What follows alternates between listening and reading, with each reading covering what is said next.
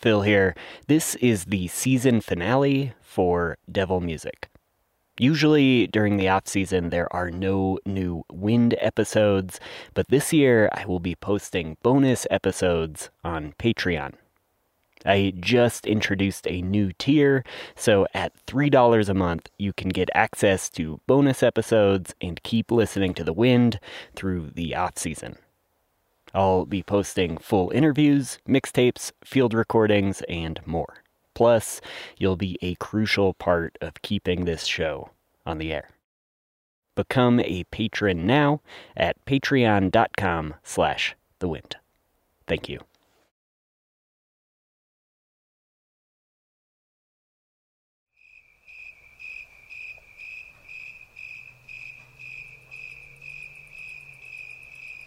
When I called him, he appeared. At the crossroads, flat dirt beneath a heavy half moon, the night was clear, as was my intent.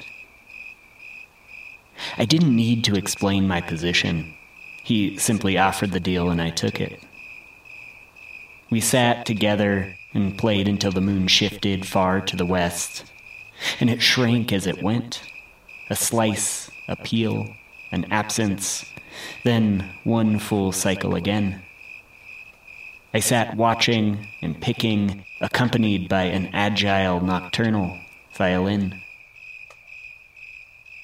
When the devil finally left, I stayed a long time till the sun come up. Then I rose and returned the way I came, guitar in hands anew.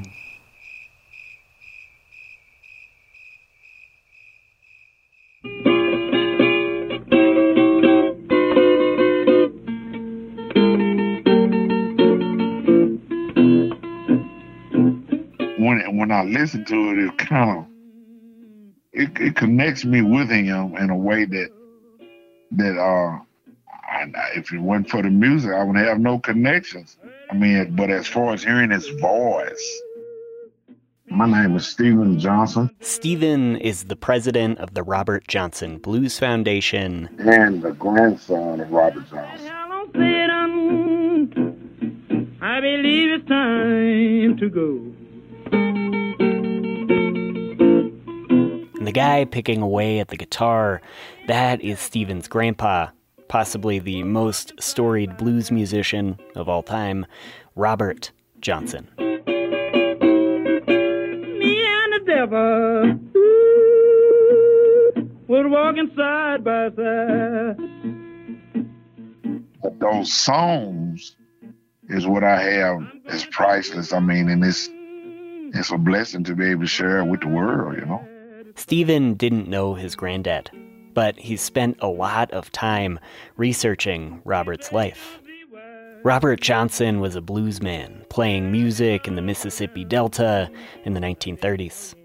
Steven thinks that his grandpa tried to live a righteous life. But every time he tried, it seemed like bad things would happen to him. Lost a daughter and, and his wife in childbirth you know, and, and couldn't marry my grandmama because of the type of life that he lived, being a bluesman. Robert's first wife and soon to be first child both died during childbirth.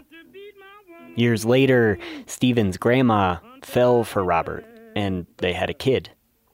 Robert, it seemed, was finally ready to settle down.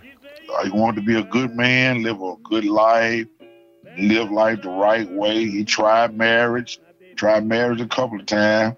He even tried to marry my grandmama, but because my grand great granddaddy was a Southern Baptist preacher, he wouldn't allow that marriage to be. So Robert went back to a life of hard traveling, guitar picking, smoky bars, and love affairs, which would eventually be his undoing. His almost superhuman guitar skills and unparalleled technique plus his haunted and powerful voice and the dark cloud of misfortune that seemed to follow him, morphed into one of America's greatest music legends. That Robert Johnson of the Mississippi Delta had walked down to the crossroads and, in exchange for his unnatural guitar ability, had sold his soul to the devil.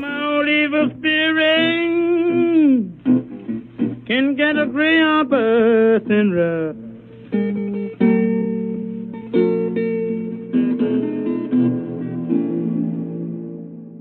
I'm Phil Corbett, and this is The Wind.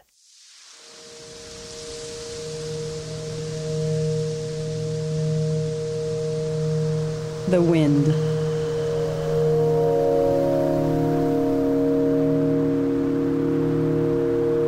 With Phil Corbett.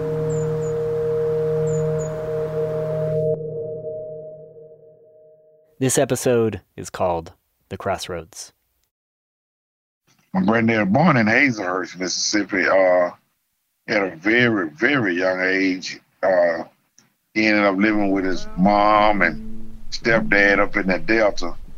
And during his teenage years, uh, he became intrigued with the guitar.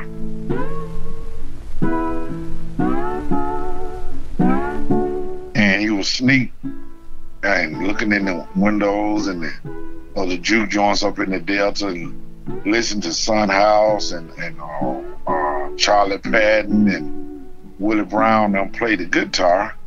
You know, and he's okay. He became intrigued. He, he, he wanted something. Ooh, there's something special about that about that music. You know. A young Robert Johnson, uninterested in sharecropping, began hanging around the dark bars in the Mississippi Delta. He'd catch performances from some of the originators of the Delta blues. Musicians like Willie Brown and Son House. I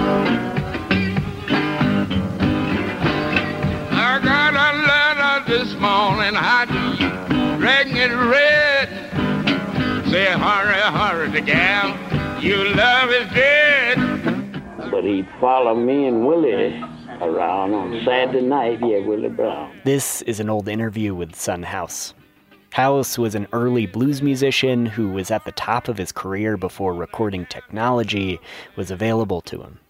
So these recordings are from him as an older man. Up my suitcase, took out down the road. Robert loved to watch Son House play.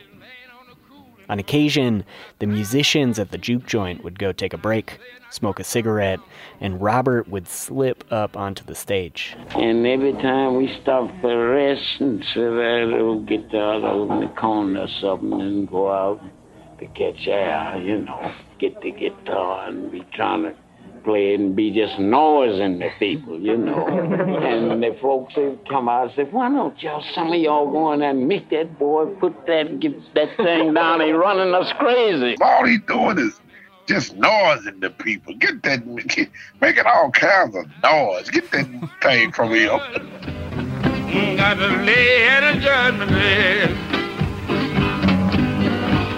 You don't look like 10,000 people was standing around the burying ground. I didn't know I loved her. Robert was not good at the guitar, and everybody knew it. He was just some local kid who the other bluesmen knew as an amateur wannabe musician. And in the winter of 1933, Robert left the Delta heading south. He was on a mission to track down his biological father. Noah Johnson. And in searching for Noah Johnson, he uh he, he hooked up with a guy called Ike Zimmerman, uh, a, a blues guy by the name of Ike Zimmerman. Ike Zimmerman uh became Robert Johnson's mentor. My granddad stayed at Ike's house a lot. But considering Robert's noisy inability, Zimmerman suggested that they stopped practicing in his house around his family. And uh across from Ike's house there was a cemetery. And my granddad and Ike would go out in the cemetery and practice. And uh I remember Ike's daughters told said uh her daddy told my granddad, uh, Robert, you can play this as loud as you want out here because nobody's gonna complain. and sit in the cemetery. Ike and Robert would sit on the edge of parallel tombs and play. Often they'd pick their guitars through the night, singing midnight blues to the dead. And this is where the story splits. In the retelling of Son House, he claims that Robert was away for just six to eight months. In Steven Johnson's research about his grandfather, he believes that it was at least two years, maybe three or four. But when Robert eventually returned to the Delta, he stopped by some of his old haunts. He was gone about six, eight months. So then he come back. And When he come back, me and Willie Brown was playing out there, and he walked in. He said, "Can I, can I hit a little tune?" I said, "Nah, don't come back with that, Robert." I said, "You know that people don't, don't want to hear that racket." He said, "That let them say what they want to say. I want you to see what I learned."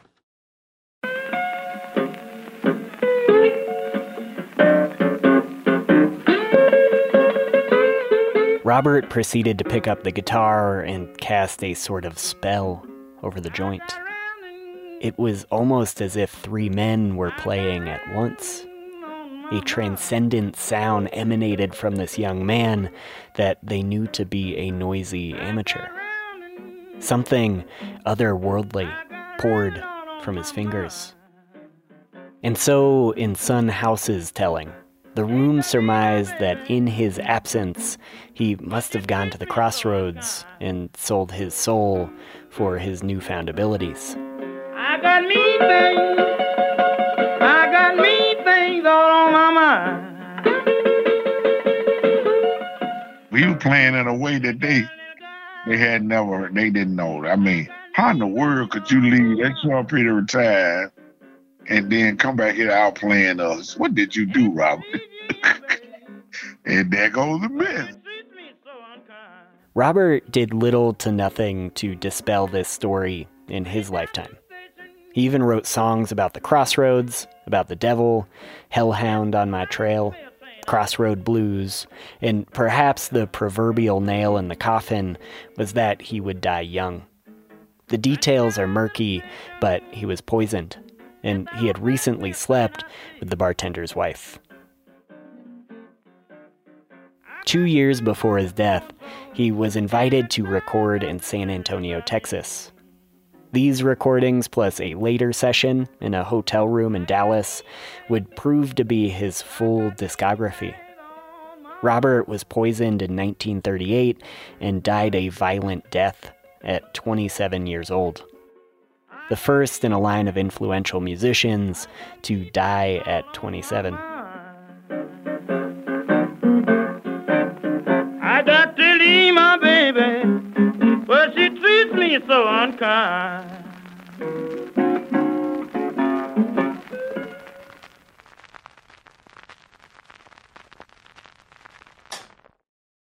Do you remember the first time you heard that story about Robert Johnson? Yeah, I do. And and I heard it the way I think a lot of young white would be blues guys in the 1970s did, which is that an older person told it to me, probably another uh, a slightly older white blues guy from whom I was trying to learn music. This is Chris Smith. I'm professor and chair of musicology and director of the Vernacular Music Center at Texas Tech University in Lubbock, Texas. Chris also co hosts a podcast called Sounding History, a great show that reframes global music history on a 500 year scale. In their first season, they made a piece about the fog of myth surrounding Robert Johnson. So Son House was really the one who promulgated that story. Of course, Robert had died, and so Robert wasn't around to either confirm or deny it. But he's Robert's not the only person about whom that story was told. The bluesman Tommy Johnson had that story told about him, and particularly a, a great guitar player and singer called Peetie Wheatstraw, who called himself the devil's son in law. So it's this kind of common trope that blues guys used, sometimes as a self, kind of self advertising thing. The thing about Robert is Robert died young, and he died as a result of malice. And Robert had a lot of songs about me and the devil blues and hellhound on my trail and he had party songs too but but he kind of he wrote toward that if i could say and he was an absolutely hellaciously good musician I had noticed in the storytelling about Robert Johnson that there was kind of this discrepancy between, depending on who was telling it, that there were certain people who were saying, you know, he left for five or six months, came back, he was the best guitar player I ever saw. His grandson, he was like, I think he was gone for two or three years. What he was doing in that time was he was going off to learn from Ike Zimmerman, an older bluesman. And I mean, even say it is one year, that is enough time, I would imagine, to kind of develop a new style and pick up something if you're practicing it all the time. Yeah, and there's another thing about Robert that that in the in the early 70s when I first was introduced to his music when the myth was still very very live amongst the young white guys of the blues revival. There's another thing that we didn't really realize about Robert at that time because all we had was that Columbia LP set volume 1 and volume 2 of King of the Delta Blues Singers and it collected all of his 78s we didn't have the uh, the alternate takes. We didn't have other stuff. So it was this almost like this fetish object. And here's this picture of Robert. And in the in the double one, the gatefold one, there's this beautiful image where he's it's he's sitting in the corner of a hotel room in Dallas and he's facing into the corner of the room. This is the story we told on, on our own pod, on the Sounding History pod. And he's doing it for a reason. He's doing it because he understands this technology behaves this way if I face in this direction. But it became this thing like, oh, but he was so tortured and shy that he couldn't bear to face people. And it wasn't anything like that. Cooder said, no, that's not what he was doing. He was corner loading. Corner loading is an audio technique using the hard corner of a room to bounce and amplify certain frequencies over others. It's a simple, yet especially at the time, sophisticated approach to recording and it can make a single voice and guitar sound a bit bigger. The other thing that we didn't really realize at that time was how much Robert was absolutely a second generation player. And one of the most important influences on Robert was that he could listen to records because that's where he really went to school. He went to school on the records of people like Henry Thomas and Char- especially Charlie Patton. Charlie Patton was 30 years older than Robert. And the result was that Charlie started playing before there was recording, right? And there's a there's a kind of beautiful i think fascinating self-consciousness that happens when a developing artist can access inspirations in material form in physical form and study them and like be a musicologist and go to school on them. And henry thomas and charlie patton who were in the first generation recorded they couldn't do that not initially. And robert could so robert's second generation kind of like we were the third generation who went to school on robert's records the fact that Robert Johnson had just one record, the 29 songs that made up King of the Delta Blues, was a big part of his legend. I mean, it's understandable, right? We want to mythologize artists. We don't necessarily want them all, we don't want to perceive them as as tortured necessarily, although it makes a good story. But, you know, creativity is mysterious. It's a mysterious thing, you know, especially in an art form like the Delta blues that wasn't studied in universities, that wasn't taught as a formal, as a as a considered sophisticated art. Um, so it just the myth uh, is is understandable because mis- creativity is mysterious.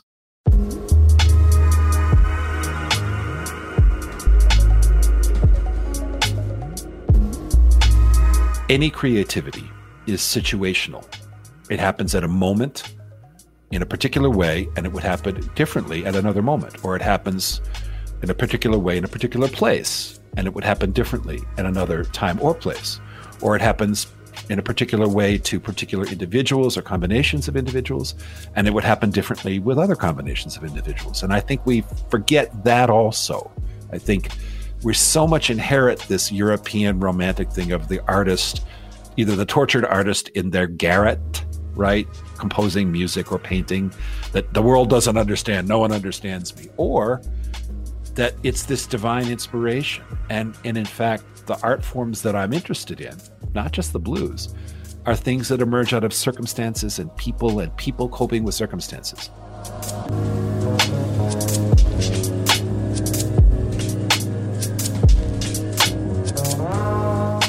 And for sure, if you were a black person, a young black man in the Jim Crow South, and you didn't want to work behind a mule or chopping cotton your whole life, then you were making choices to try to better your life, to try to have a, a, a life that wasn't brutal physical labor, that even maybe have a life that would get you out of the Jim Crow South. And you were putting yourself at risk just by being that person.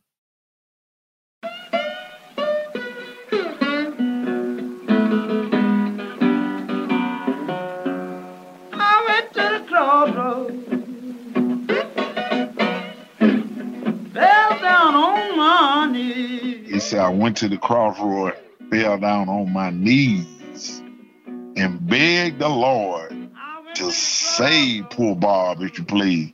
Now, if you asking for God to save you, it don't sound like you're selling yourself to the devil asking for salvation at the same time. The grandson of the bluesman who sold his soul to the devil, Steven is now a blues musician and preacher. I believe my granddad's at a crossroad in his life. It's like every time I go to do good, it's like evil is present. When I first began to really study my granddad's 29 songs, I listened to him and I- I understand uh, from those songs, I understood the life that he lived from from being uh, a womanizer to being a person that had wasn't brought up in a home with a loving mother and a father, figure that he could see on a daily basis, to uh, being a traveling man, to you know being a a, a, a, a man that you know he, he had his music, but you know being a womanizer and drinking. A lot of time he would drink to to actually play the music and to to do a lot of the devilish stuff that he did. Tell my friend Willie Brown.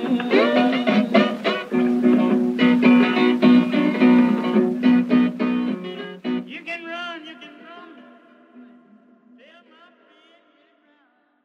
Crossroads are mysterious places, mysterious, spooky, risky places, places full of risk and potential chaos in lots of world cultures. They are in West Africa, they are in the African Caribbean, they are in the American South. They were in, in medieval Europe. That's why they put gallows and buried criminals at crossroads, right? That's why Odysseus mistakenly meets his father and kills his father unknowingly at a crossroads, right? In the West African context, that crossroads is not a four way crossroads it's a three-way crossroads it's like it it it's three roads that come together and the reason is that the reason that that it I, I find that a particularly resonant image is because if you're at a four-way crossroads like the end of um, Castaway, yeah, sure. Tom Hanks Castaway film, right? That's that really iconic where he he he's driving a UPS truck or something crazy like that, and he stops at a crossroads, and the camera pulls way back wide, and he stops there, and and he it's evident that he doesn't know in which direction he's going to go. He can't decide, but that he could also at a four way crossroads, even if it's deserted, he could proceed straight, but a three way crossroads, you have to make a choice. Right or left. there's power in that because life does do that, right? And we don't know what comes on the road not traveled. And so that's why the crossroads are really powerful in Deep South mythography, as you know. And that goes back to the African Caribbean and the myth of the Yoruba Orisha, who was called um, Elegua, or in Brazil called Elegibo, or in the Deep South, as you know, called Legba. It's it that is the god of the crossroads. Elegua is the patron of the crossroads, and he's also the uh, he's the god of chance, or chaos, or accident. He's also the god in in a say a Santeria ceremony. He's the god who comes first. If you if you're doing a if you're participating in a Santeria ceremony, the first songs are to him. You cleanse yourself and you sing and you play and you and you pray, in hopes that Elegua will will come because it's Elegua who opens the path, right? It's the, that pathway thing again. And Elegua opens the path for the other gods to come. This god of the crossroads and chaos is deeply linked to, perhaps one and the same, with the trickster, a figure that appears in cultures all over the world. When I'm teaching my own students, uh, they always think of Loki in the Mar- in the Marvel Comics universe, right? Because you know he starts out as being this this chaos agent, right? But lots of cultures have chaos agents because I think in lots of cultures we understand that sometimes things happen for no good reason. Sometimes good things happen for no good reason, and even more, sometimes bad things. And so we mythologize it, right? And say, ah, there's somebody who wants this chaos. And one of the things I love about Elegua is that Elegua is really a way of saying, yeah, but chaos is going to happen anyway. So why don't you make friends with it? Maybe even learn to talk to it. And I think Robert did that. The god of the crossroads is an agent of destabilization. And it's a god that has everything to do with pathways and direction. I think that's a really good insight. And I think there's a kind of to me, there's a kind of spiritual eloquence about understanding uh, a change agent, the embodiment, the, the the the embodied deity of change, understanding the change agent as not malicious, but simply as a as a personification, a deification of the way that the world actually is, right? And a religion that accepts that, that says, yes, the world is full of chance and bad things happen for no reason, no appreciable, no seemingly visible reason, just as sometimes good things do. But there were moments in the history of this country in North America in which it became theologically important to find accident or change to be evil, to be malicious, to attach malice to it, to perceive a malicious intelligence behind it. There's a great book by uh, the journalist Michael Herr, H E R R, who's now dead. He, he was writing about the Vietnam War. He was one of the great correspondents writing about that war and what it was like to be there as a, as a young American. And he wrote for Esquire magazine, and then he wrote this book called Dispatches. And he later wrote the voiceover for Francis Ford Coppola's Apocalypse Now. Um, it just he wrote beautifully and, and, and very starkly and very sadly about Vietnam. And there's one point in the book where he says something like, he, he's having a conversation with somebody, and they're trying to trace. Well, when when did the U.S. involvement in Vietnam happen? Was it in 19? Was it in 1965 when they faked the Tonkin Bay explosion, or was it in 1962 when they sent advisors? Or you know, when did it happen? When you know, when did it all begin? And he said, well, you know, the you know, the really long historical view was, oh, it was when the French tried to hold on to it in the 50s. But Herr said, you know, maybe you just have to think back to those first English Protestants coming to North America and finding the woods of North America so deep and vast and scary that they filled up those spaces with their own devils.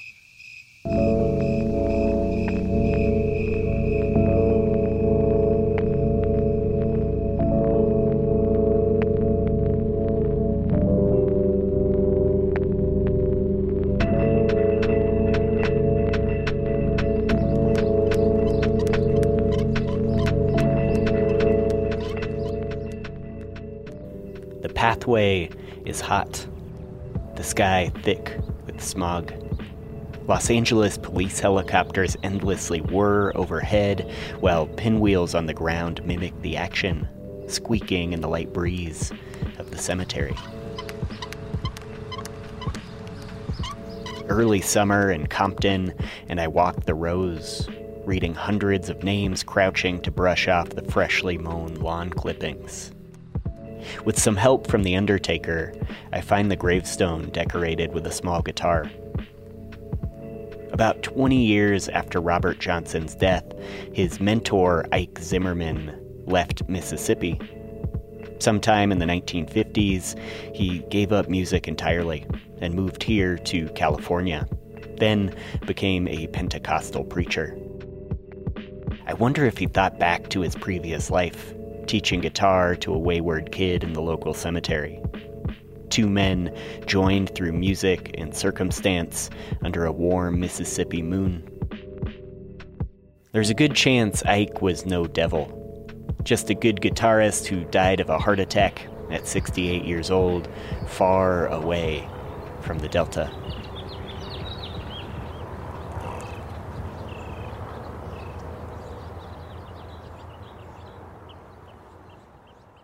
And I don't know. I I wonder to this day whether my granddaddy uh uh he, he dismissed the myth or just let them ride with it. I really don't know. I really don't know. But I do know is uh the gift that he had and the skills that he uh, obtained came from a lot of practice and performances in this in this uh central Mississippi area during the time he came back.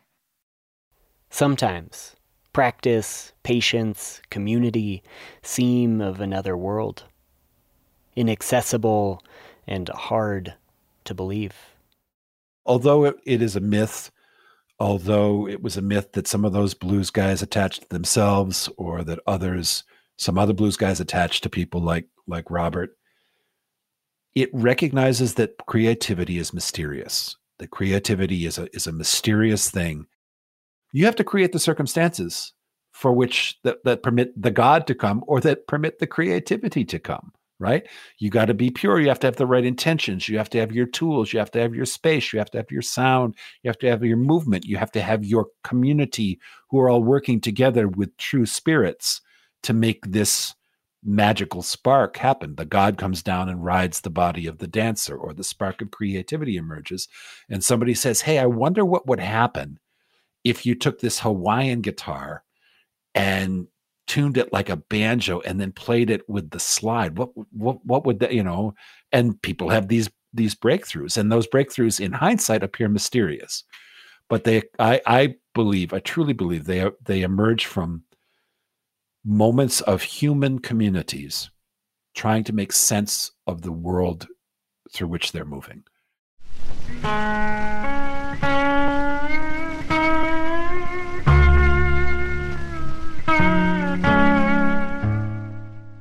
So to me, I don't need, you know, I'm 63 years old. I don't need to believe what I believed at 13 that Robert had sold his soul.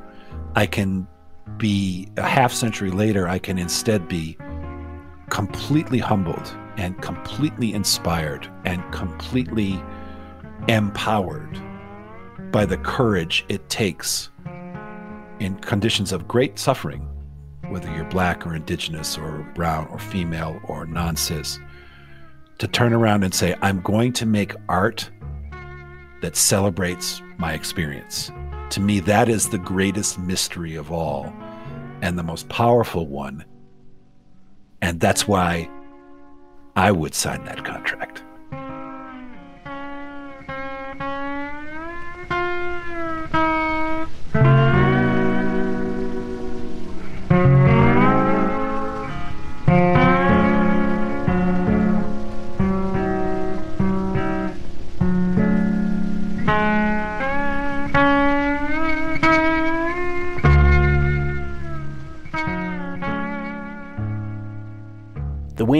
Produced by me, Phil Corbett.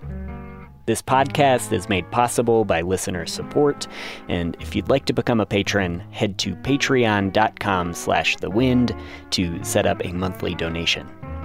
You'll get the official Wind Listener patch, and you get access to a private bonus content RSS feed. It's like a whole other secret podcast just for supporters. That's patreon.com slash the wind. Thank you to Chris Smith and Steven Johnson for speaking with me for this episode, to Mendel Skulski, and to Eleanor for helping me search the cemetery in Compton.